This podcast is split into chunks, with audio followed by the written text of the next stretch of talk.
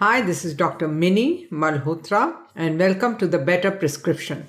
As a physician, I have always wanted to help people understand that there is a better way of taking care of their health away from prescriptions and procedures. And this podcast is a tool that will help and guide you to a natural root cause approach which not only prevents but also reverses diseases if it's not too advanced. Who doesn't like to be ageless, right? We all want to stop this aging process. We want to look younger, we want to feel younger, uh, we want all the same features we had as we were young. But unfortunately, as it happens, we do age. And the aging population wide, worldwide is expanding not in, at an increasing rate. By about 2050, it is estimated about a quarter of the world population will consist of the elderly. So, to slow down the aging process, exploration of aging biomarkers and searching for new anti-aging targets have attracted much interest. So there is a lot of research that has been started to see how you can detect aging and how you can reverse those markers. Nonetheless, because aging research is t- costly and time consuming, and the aging process is complicated, aging research is considered one of the most difficult biological fields. So, providing a broader definition of aging biomarkers and reviewing cutting edge research on aging biomarkers at the molecular, cellular, and organismal. So every organism has a different rate of aging, thus shedding light on the relationship between aging and telomeres, longevity proteins, a senescence associated phenotype or expression of the gene, the gut microbiome, and metabolic patterns.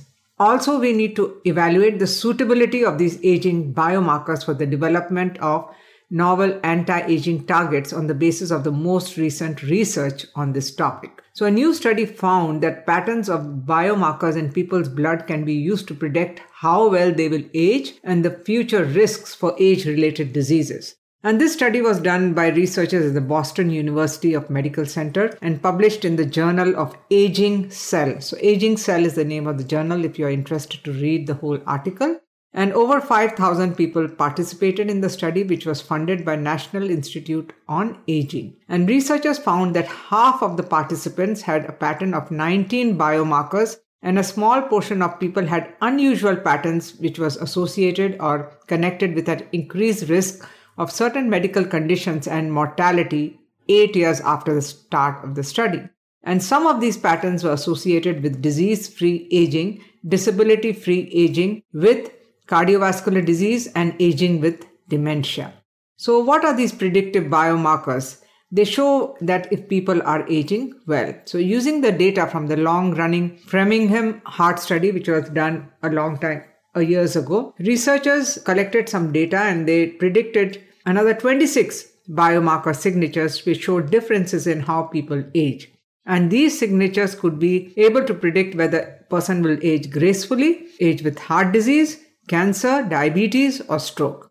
So, researchers are saying that further research is required to leverage the information from the study to better generate signatures or to identify specific mortality or death risk, you know, risk of getting complications and diseases in people.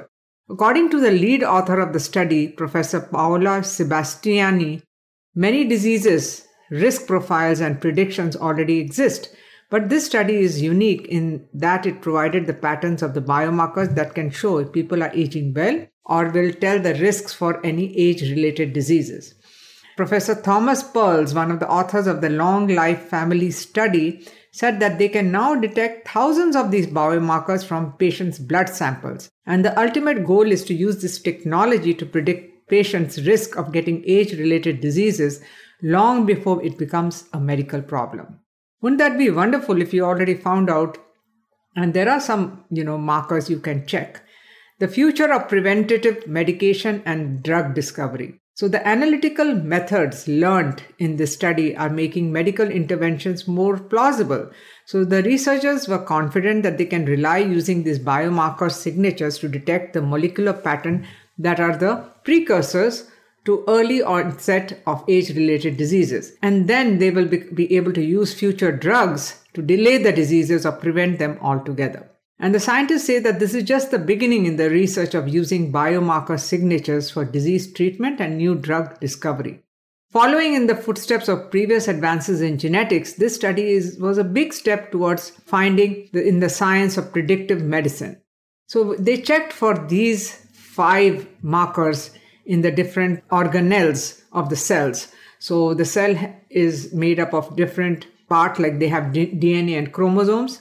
So to check aging, you can check the telomere length. So you can also check how epigenetics or the environment has affected the DNA repair. Two is you can check in the RNA and transcriptome. So you can have it check that. Three is the easiest one where you know you can check the metabolism. Look, so advanced glycation end products like hemoglobin A1C, protein and fat metabolism markers like triglycerides for the fat metabolism markers, and nutrient sensing markers like insulin like growth factor 1 and growth hormone. So these are some markers which can be easily detected available readily along with telomeres. So if you get like triglycerides or hemoglobin A1C, insulin like growth factor, growth hormone, telomere length, these can give you a pretty good decent picture for the first three sections. The next section is oxidative stress. How do you know you have oxidative stress on the cells and the mitochondria? So there is a marker called as 8-hydroxy-2 deoxyguanosine and 8-hydroxyguanosine. These two markers tell you about the mitochondria, mitochondrial damage and oxidative stress in your body.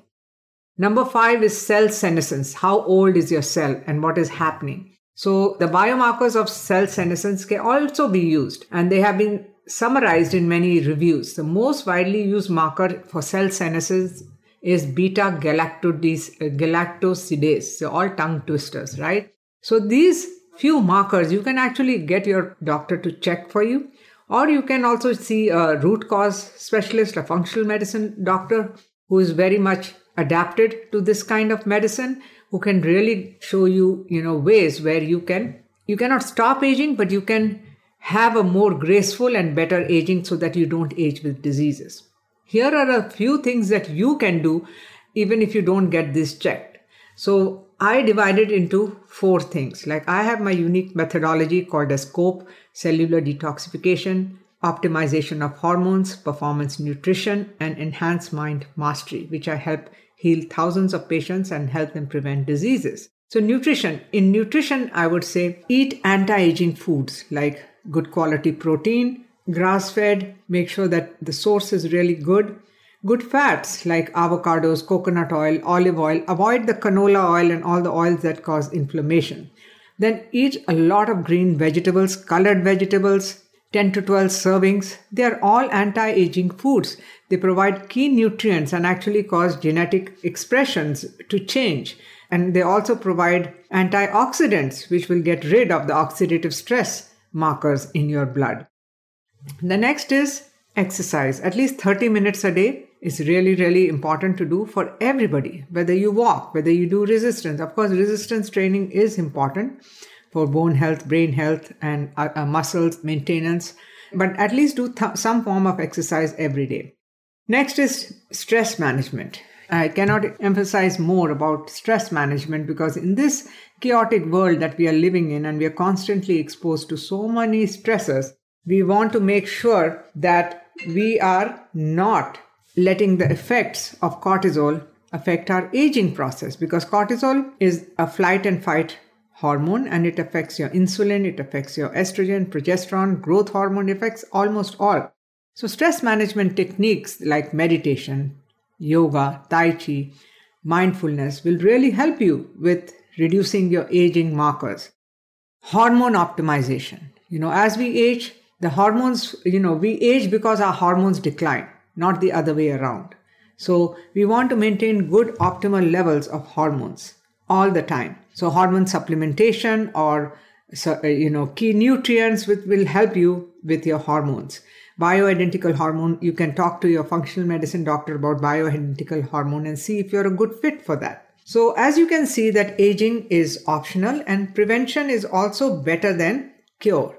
So we if we keep looking at the cure and thinking about medications and using these crutches to help us it is not as effective. So I hope this was helpful. And that's all I have for you today, and I'll talk to you again next week with another topic. If you have any questions, you can send them to Dr. Mini at anchorwellnesscenter.com. And please share this with your friends and family and give us a give, review, a good one on iTunes. Thanks, and I will, I will talk to you again in my next episode. Take care. Bye.